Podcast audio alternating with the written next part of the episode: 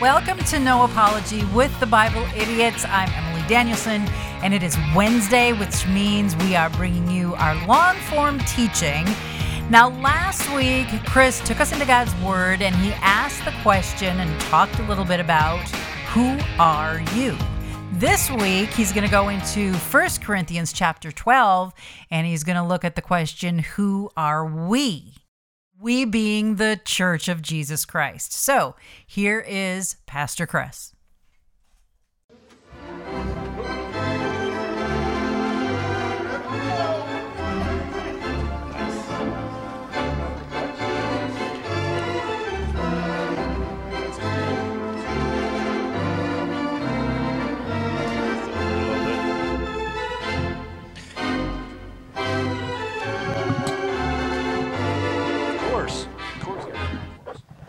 Chris. I got to explain the shirt, or you guys won't listen to me for 30 minutes. Um, we uh, were blessed on June 3rd of this past year. One of our covenant partners, Christian Orr, is a season ticket holder at the Royals, and my beloved Minnesota Twins were in town. And he said, I want to gift you these tickets. And so Emily and I, for the first time, were able to go to Kauffman Stadium, which we've always appreciated from afar. And hey, one thing led to another, and pretty soon we've got a bet going. Christian Orr and I have a bet that whoever's team finishes on the bottom of the division, the other one would wear their team's jersey to church. And the Twins lost by one game. One game. The Royals finished one game higher than the Twins. And so Christian Orr is not in a vintage Harmon Killebrew Minnesota Twins jersey this morning. No. I stand here as George Brett today. Yeah. And this merges on the Sunday where the message is entitled, Who Are We? and so the little uh, caveat that you must know, and I must tell you this, is that if this was a Derek Jeter jersey, it'd be totally different. I've always loved George Brett. Everybody in Minnesota loved George Brett. In the 85 World Series, when the Royals won, we were celebrating because we'd never had anything but a last place team for 15 years. It wasn't until Kirby Puckett came the next year that we went on to go on our World Series runs. So, anyway, I, uh, I just thought we'd get that out of the way so that you can all just now focus on what God's going to talk to us about. And a lot of it is about keeping your word. God keeps His word with us, and we're going to keep His word with what He's given us. That's who we are. So when we ask the questions, who are we? Uh, being a man of my word and fulfilling a, an obligation uh, from a, a, a ridiculous baseball bet, it's a good example.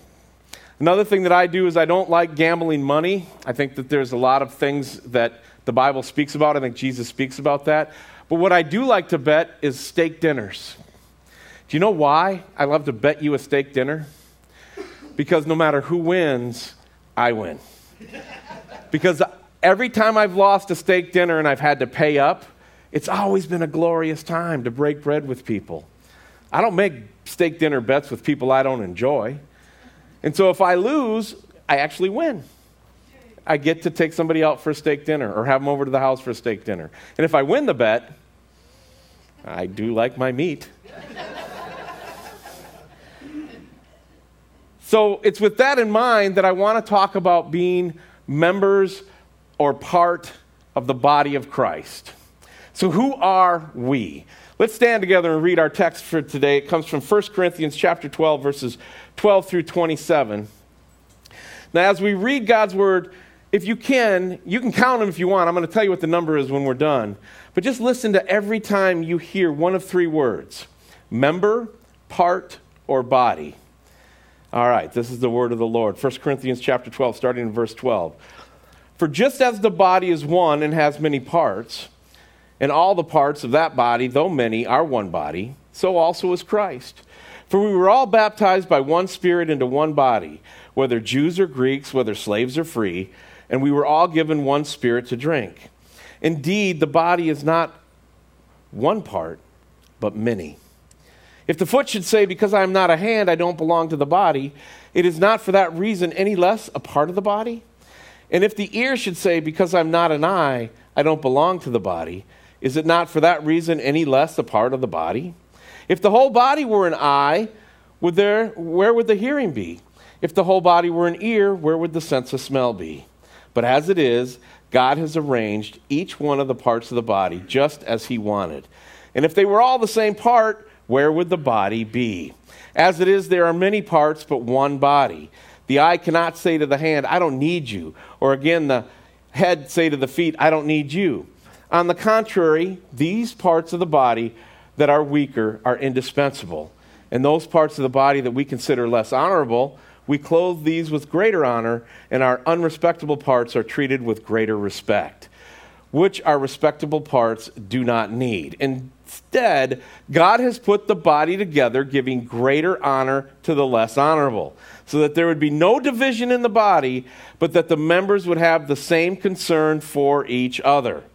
So if one member suffers, all the members suffer with it. If one member is honored, all the members rejoice with it. Now you are the body of Christ and individual members of it. Let's pray. Heavenly Father, may these be your words to your children now. In Jesus' name we pray. Amen. Be seated, please. Now, I didn't expect you to keep count, but if you did, 36 different times in 16 short verses, Christians are referred to by God as members or parts of a body. That is how God in 1 Corinthians chapter 12 describes Christians as individual members of a greater body where everybody has a different part to play in the body. It's a beautiful picture of the church, and every follower of Christ plays a role in it. Now, it is at this point that you'll often hear folks say, Yeah, well, you know, uh, I'm part of the global body of Christ, and you know, that's what the church really is. And everybody who believes in, in Jesus is, is in his kingdom. And I don't necessarily need a local place to go because uh, I'm part of the bigger picture. You know, that's what's most important. Is that actually what the Bible teaches? No, I don't think it is. No, it's not. So let's back up a minute and let's look at the overall question today. When you start to ask the question, who are we, as in, who are we as a church, as a gathering, as a building on 2nd Street in downtown Abilene, Kansas? The question will kind of surround the question why, as in, why are we here? What do we do? How do we do it? Basically, who are we? So, I want to start even a little further back than that and ask you a question why a church? What's the point of becoming a member of a church? So you can vote in board meetings? That kind of seems lame. Doesn't seem to be worth it. So what happens is, is people all across this great land, what they do is what I call they flirt with the church. Sometimes different churches. Sometimes we date a church for years and yet never commit to one local body. And I think there's a lot of reasons for that. And I think we start with the fact that we're free Americans. You know, we're free to do whatever we want. We can flirt and date with the church and never really commit. There's so many things we can do in our lives like that. On one hand, we are a self made, self reliant, self sufficient people. We're pretty independent people. We live in a very individualistic culture. You go old school, those people didn't want anybody's help. I mean, that's kind of honorable, isn't it? But at the other hand, the thought of mutual commitment, submission, accountability in a church, it seems foreign and quite honestly frightening. And quite honestly, to people like my father and his generation, where you just didn't ask for help, it's unnecessary to many of those types of folks or many of us that still hold that mentality. Truth be told, a lot of us are skeptical about a church. And I'm guessing many of you uh, that might fall into this camp may have experienced hurt in the church. Maybe you've been burned in some way. So you're pretty guarded. There's a lot of, lot of Americans feel this way. They're, they're skeptical of any institution. They look around and the world and they sadly see, truthfully, even in the church, you see scandal, corruption, abuse. So the thought of commitment to an institution like a church, it feels off. It feels eh. Just in general terms. I mean, to have a place where Jesus is glorified and we're supposed to submit to it, have mutual accountability, I don't, I don't need that. And then if you think about those who don't even follow Christ, who don't even know what it means to have Jesus as the preeminence of their life, it almost sounds cultic. It almost sounds like it's, it's, it's like an evil cult. See, in the end, we're really safe in our independence. So many of us choose to keep our distance. Oh, sure, there's a lot of folks that know they need Jesus in their life. Some of them I even explained last week are carnal Christians. They are saved. They, they did ask Jesus into their life, they transferred that trust, but then they live out in a flesh nature. Some who are around the church are even part of that natural man I explained last week. That's why last week had to come before this week. You must understand the three different people as we go through the message today. There are carnal folks who will flirt and date the church because they remain bent on their independent right in the middle of the sacrifice of Jesus, which calls us to do otherwise, to block out what they need to do as a submissive person under the lordship of Jesus Christ. And instead, they want to hold on to their independence and they want to hold on to the fact that I don't need anybody but me. I can make it on my own. I take care of my family. I provide. I, am telling you right now, you see the memorial I have behind my desk of my father, uh, next to Jesus, greatest man who ever walked the face of the earth. But he wouldn't let people help him. When we were little, one time I remember, I remember being told, I kind of remember it, but I was pretty small. Uh, we ate oatmeal for nine straight days. That's how poor we were. In fact, when I was an infant, my crib sat next to the stove, which sat next to my mom and dad's bed. One day, my mom, you know, got up and slipped and flipped, fell out of bed and hit her head on the stove. That's humble. But my dad said he was going to earn it.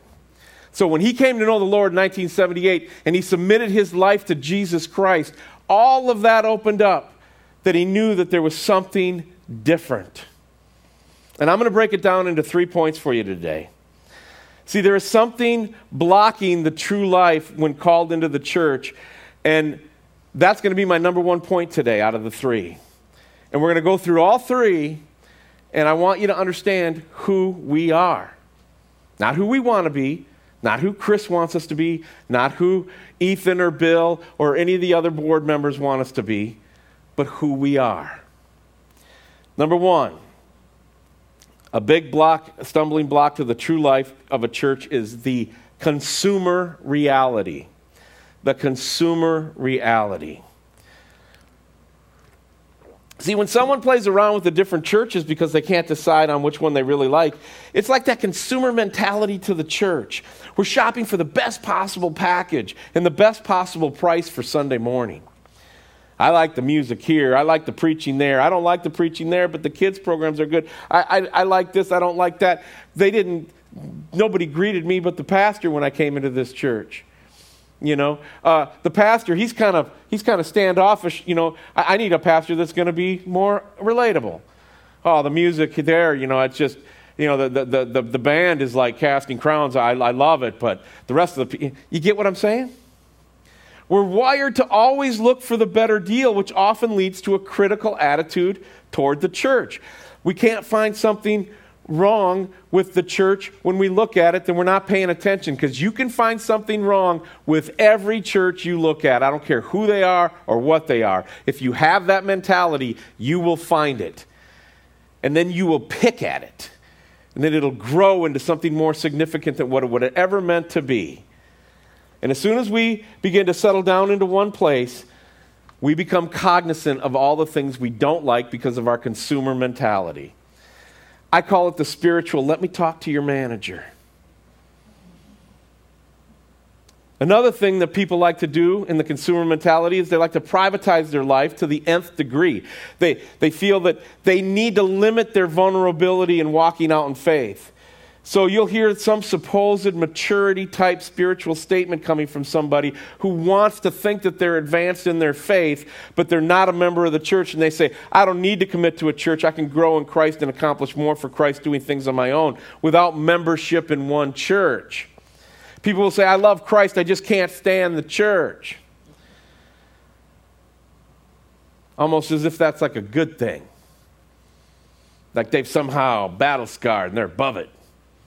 I love Jesus. I'm serving Jesus. I just don't want nothing to do with that church. That church has hurt me. It's an institution. It's full of this, that, and the other thing. It's like, do you realize what you're saying? You're saying that you hate the bride of Christ. Can you imagine what it would be like if somebody came up to you and said, Yo, I love you, bro. You're, you're the best. I just can't stand your wife.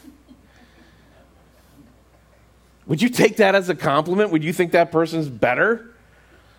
See, the Bible calls the church the body of Christ and the bride of Christ.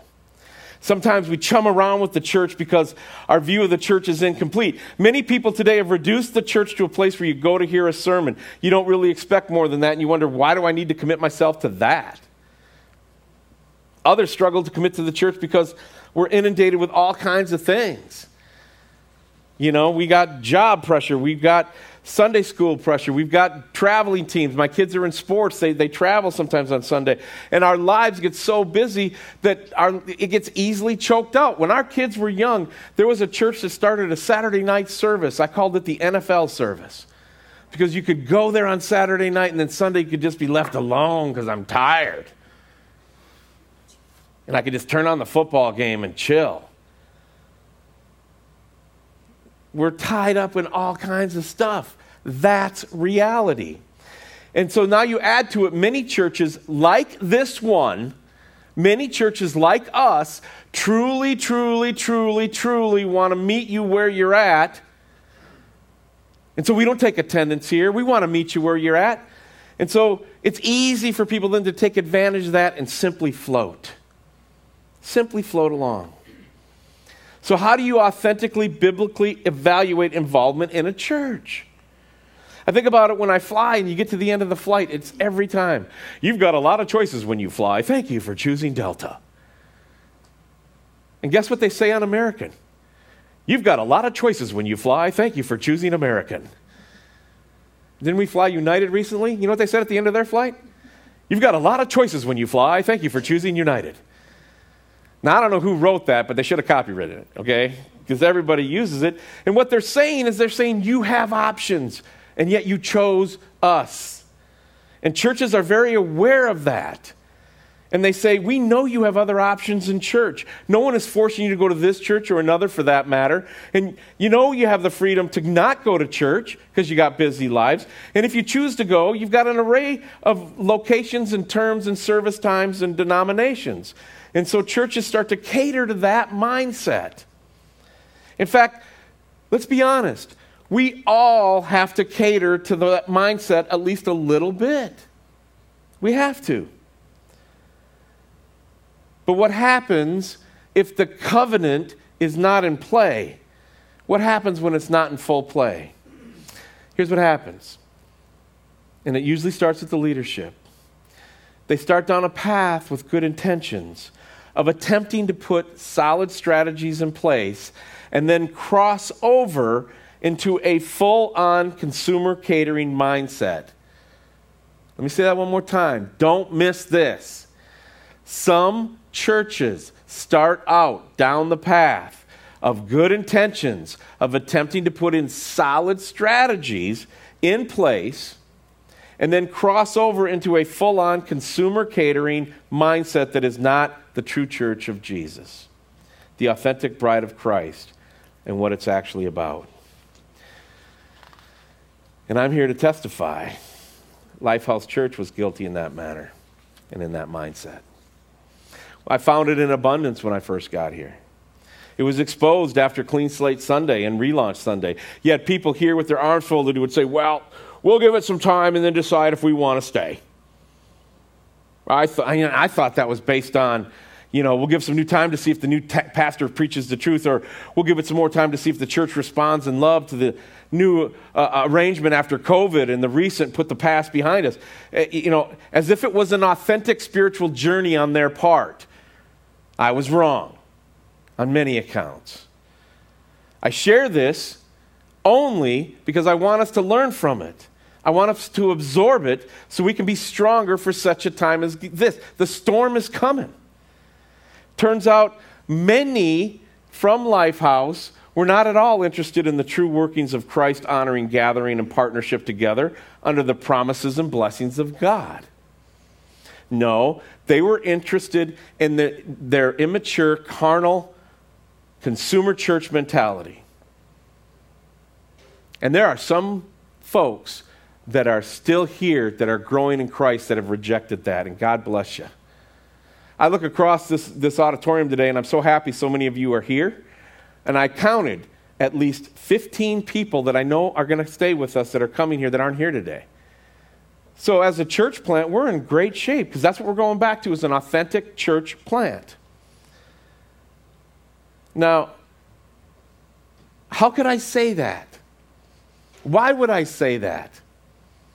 Because this is the time when we're going forward and we're going forward with authentic Christian covenant partners and authentic Christian regular attenders and authentic Christian first time visitors. And our job is to feed the lambs. And when we feed the lambs, if they've got the consumer Christianity and the carnal nature, it's not going to work out for them. We will do all we can to love God, love others, and be the church And so I say all that based on their testimony and behavior, as well as point number two today. Point number two is the biblical reality. I don't have any problems being honest. I was wrong. I lost a bet. I'm wearing the Royals jersey. I'm not the perfect guy, but let me tell you, I can tell you what a biblical church looks like. And I can tell you that if we authentically love God, love others, be the church, it's going to be a cool place to be. And when I looked at you all a year and a half ago, I saw, and I said this last week, please understand, the status of station in life and who drives what and who wears what clothing and who has tattoos and who doesn't and who has their hair this way and who doesn't and who makes this much money and who doesn't all of that at Lifehouse was gone. That's a beautiful thing. That's a huge advantage in this thing that we're talking about as who we are. But that also can be counterfeit. That also can be a thing that turns into a status. See, if you go to biblical reality of what it means to be a church, the word church in the New Testament, the Greek word is ecclesia. And that Greek word literally means gathering. It refers to a gathering of believers. Yes, there are times when the New Testament refers to gatherings of all Christians, not just in the world, but of all time. That's the global church, and we're all a part of that. I get that. But the most of the time when the word ecclesia the word church appears in the New Testament, it's referring to a group of specific Christians in a particular location. I want to break it down so there's no confusion. Out of 114 times that we see ecclesia in the New Testament, at least 90 of them refer to specific local groups of believers. Easy example, 1 Corinthians chapter 1 verses 1 and 2. It says this, Paul called an apostle of Christ Jesus by God's will and Sosthenes, our brother, to the church of God at Corinth, to those sanctified in Christ, Jesus called saints, and all those in every place who call in the name Lord Jesus Christ, both our Lord and others. Did you hear that? Paul said, to the church of God that is in Corinth. That's a reference to a specific group of believers in a local church in Corinth. And then note that they say, call to be saints together with those who are in every place, call upon the name of our Lord Jesus Christ. That's a reference to the global church, right? But this letter wasn't written generally to every Christian in the world in the first century. It was specifically written to the church at Corinth. If you look right before this in your Bible, if you just turn back a few pages, the end of the book of Romans, we read this in Romans 16, verses 3 and 4. It says, Give my greetings to Priscilla and Aquila, my co workers in Christ Jesus, who risked their own necks for my life. Not only do I thank them, but so do all the Gentile churches. You follow that? That reference at the end of the church, it's not just a city, but it's actually a gathering. Right before that, you see the churches of the Gentiles. You see the same thing over and over. This is obviously a small sampling, but the picture we have in the Bible over and over is one of local groups of believers in particularly places called churches. Notice that they are not called parts of the church, they're called churches. It's the bride of Christ, which is why it's so important that those of us, especially in leadership, follow biblical principles in leading the flock. Who are we? We are surrendered believers, servants of Christ, attempting to be servants of Christ with the preeminence of Jesus Christ over us, and we exist to feed the lambs, to feed the sheep. Anyone who walks through that door. And how do we do it? Well, the primary emphasis of the New Testament, the local churches, the local bodies of Christ, to which individual followers of Christ belong, they did it in a covenant way. Point number three a covenant reality. It's a covenant reality. So let's start this last section to bring it home today by looking what's behind the word covenant. From the dictionary, just a dictionary.com, boom, covenant. It says it's an agreement, usually formal, between two or more persons to do or not do something specified. It even has the word ecclesiastical, which means for religious purposes, the word covenant is always used. What is that definition? It says this a solemn agreement between the members of a church to act together in harmony with the precepts of the Gospels. That's at dictionary.com. See, by its definition, a covenant is much deeper than simple membership because in prayer one day last fall, as I shared a little bit, maybe too much, maybe not enough, I don't know, but I shared a little bit just a few minutes ago about what I was seeing, what I was experiencing. The idea, idea came to me that this is what this fellowship needed. And the leadership here agreed. We would become covenant partners instead of church members, and by definition, this creates a stronger environment in which the church could operate from. Why? Because covenant is based directly on biblical examples. You take dictionary.com, you take the biblical examples, and what we're trying to do is create a more fortified wall for the storms that are coming.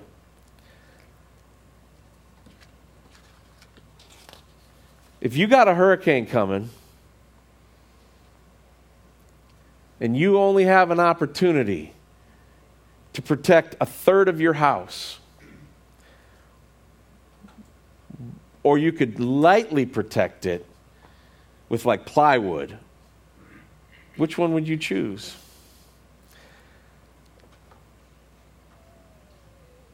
It's hard to get your mind around that.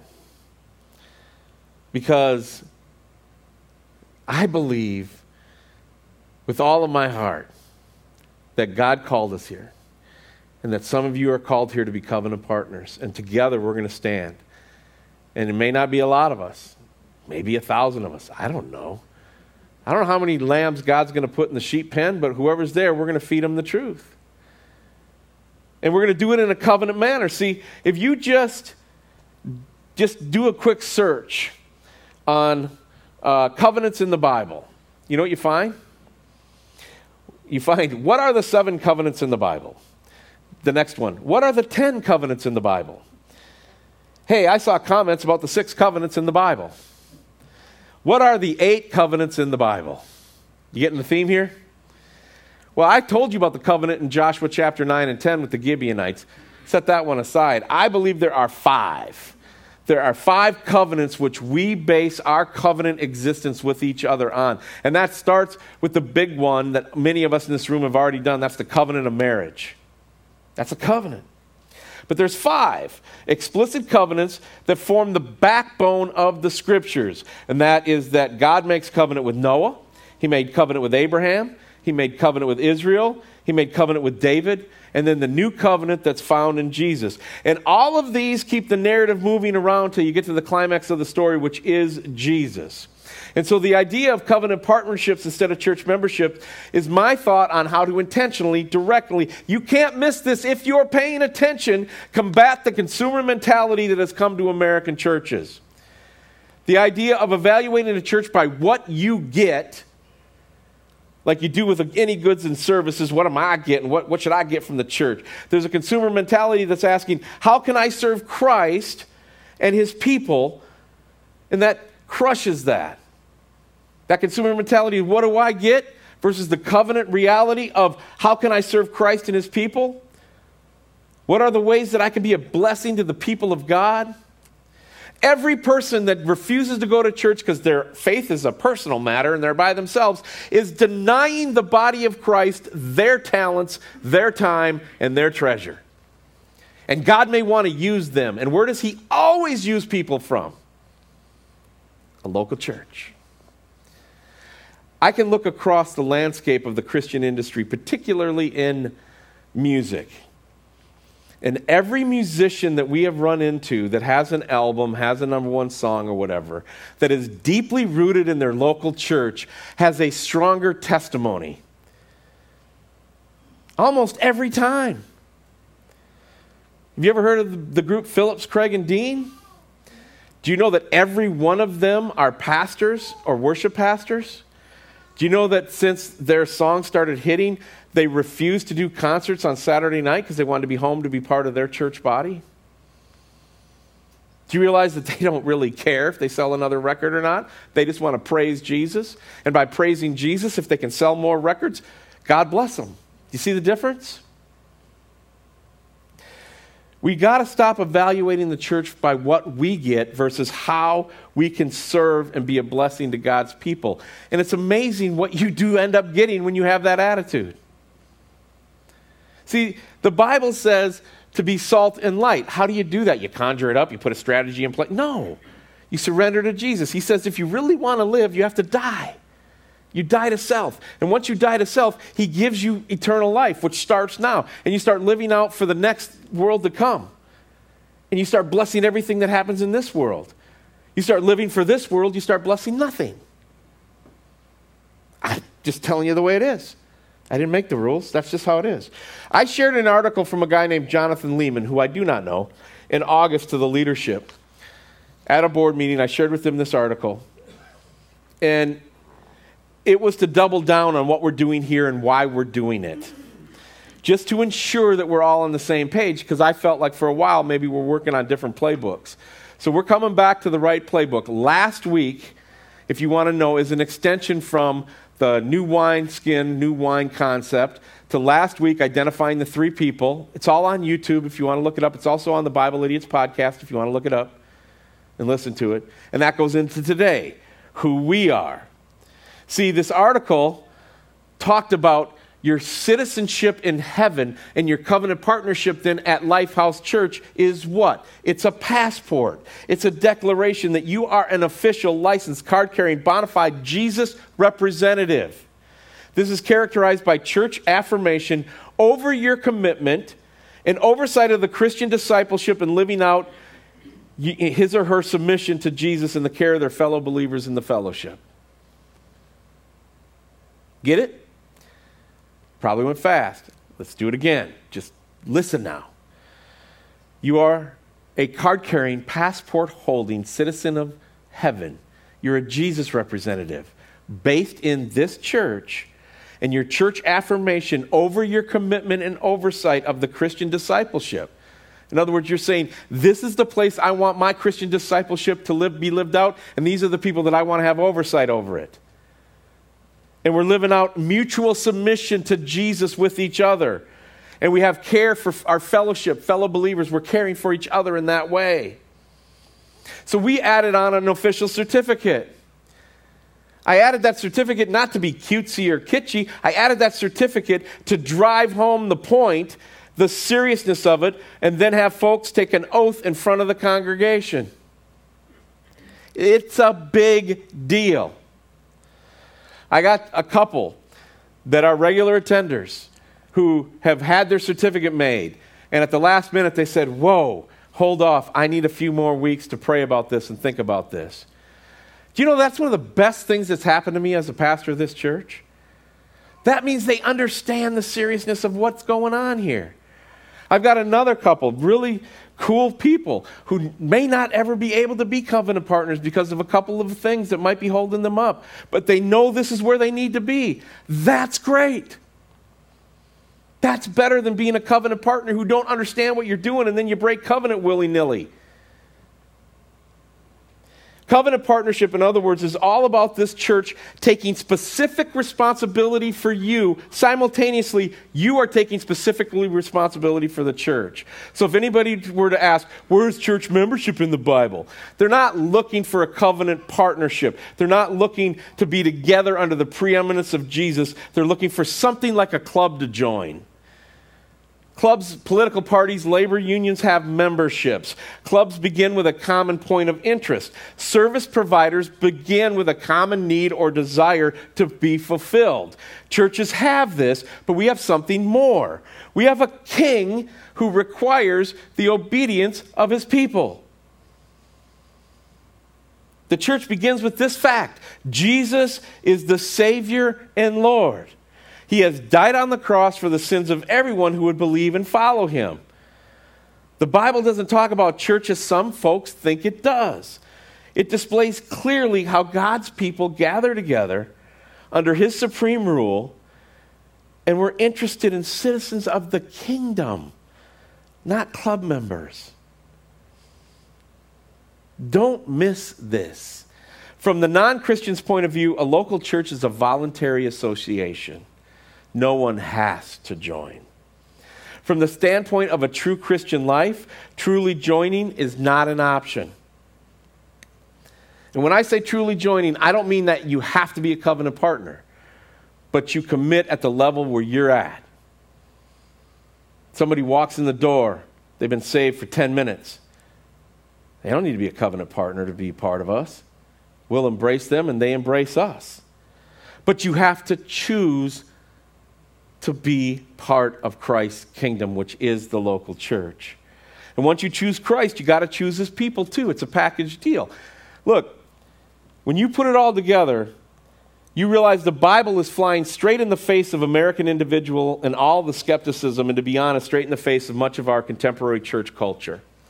It's begging every follower of Christ to ask the question where have you committed as a part of a local church? It's not asking, was your name on a roll somewhere, or where did you attend worship or listen to a sermon? No, it's not, it's not a club membership. It's where did you commit to be part of the kingdom of Christ as he had his bride expand the gospel under the preeminence of Jesus' lordship, and you were a part of it? Where, where was that? Last week, in my time here, there's been some special moments. And I don't want to rank them. But Roxy dissolving her covenant partnership was one of the greatest moments of my ministry. And I'll tell you why. Because her and I, along with Emily, along with Austin, her husband, we talked it out. We prayed it out.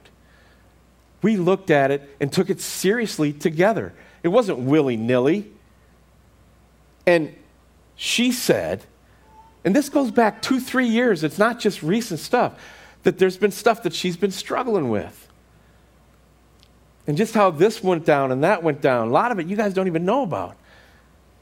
And she said, and I know it's, I don't think it was confidential, but she said that for this time in her life, through prayer, through her covenant partnership with the kingdom, which included Lifehouse Church, that she wanted some time away to do different things. She felt called to do different things. She mentioned Jared and Betty and Ethan, and that the grandkids get to be with grandma and grandpa. She wants to go to church where her parents are for a while for Isla. That's kingdom honoring.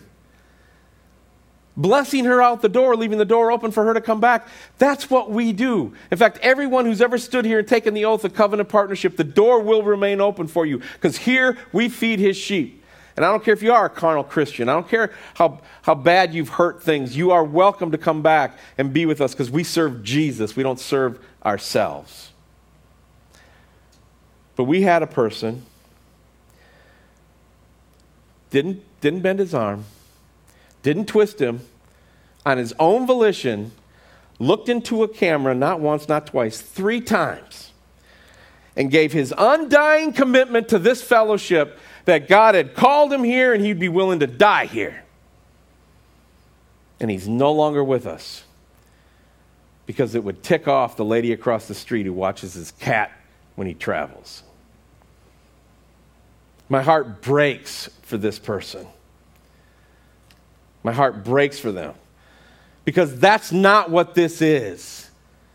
This and who we are is committing to a gathering together with a group of believers where we're mutually submitting to the Word of God to one another. We're, we're giving together. We're caring for one another. We're taking responsibility. We're helping members of the body grow in faith basically carrying out the functions we see in Scripture of a church together.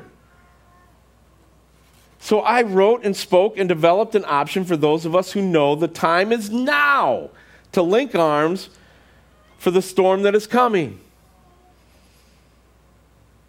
And I hit the leadership board with the name Covenant Partnerships.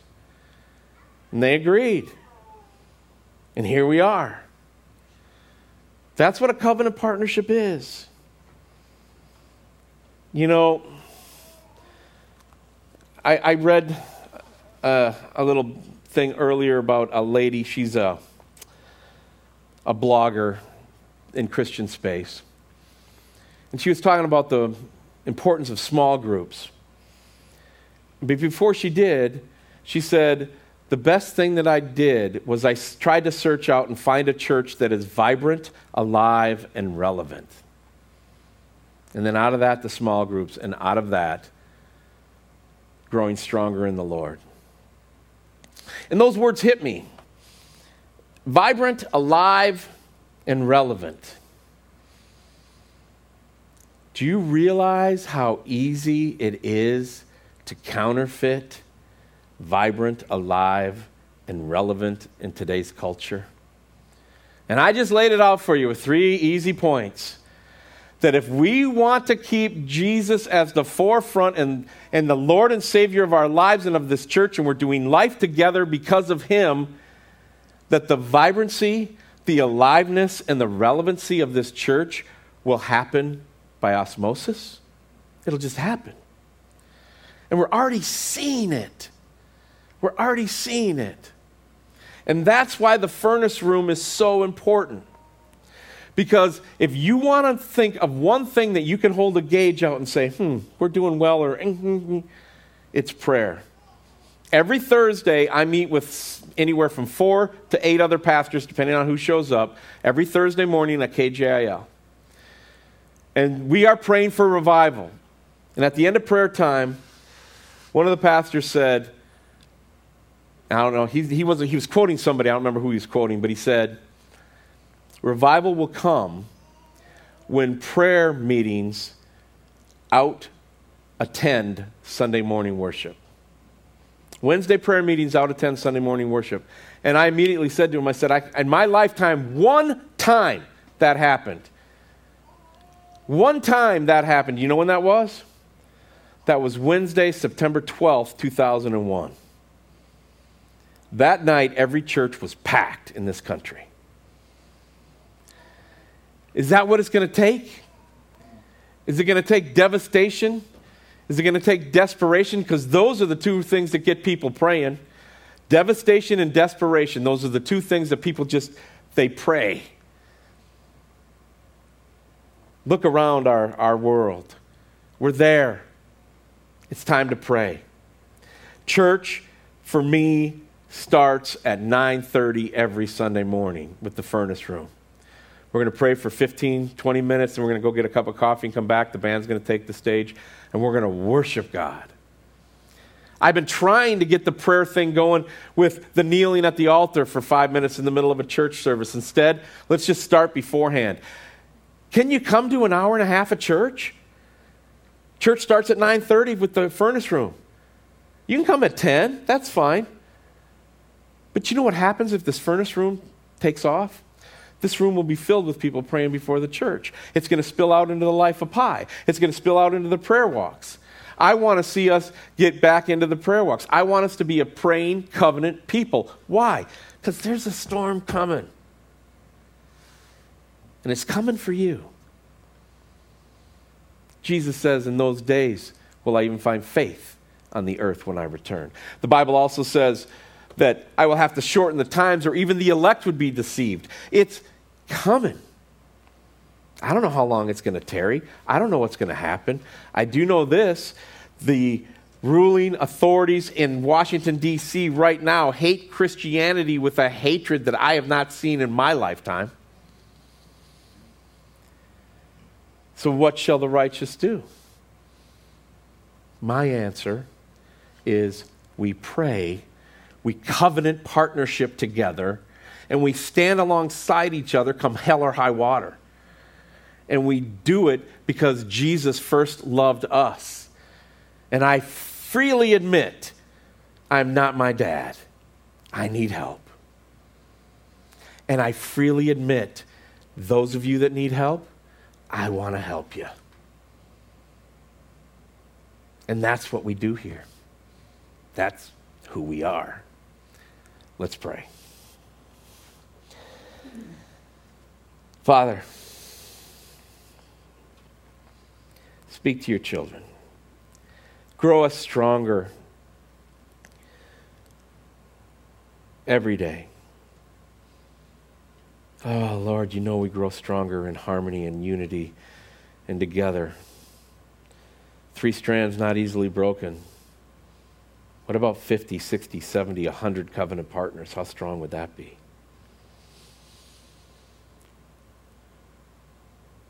Let us have forgiveness in our hearts. Let us truly have that door open to anyone and everyone. Let us err on the side of grace. Let us walk humbly. Let us love justly. And let us do mercy. Lord, I love because you first loved me. Let it grow in each and every one of us here today. Be with us and keep us in Jesus' name. Amen. Thanks for tuning in to our Sunday message. To donate, request prayer, or to contact Pastor Chris, you can write to Lifehouse Church at P.O. Box 661, Abilene, Kansas 67410, or go online at lifehouse church.com. On behalf of the entire congregation, thanks again for your support.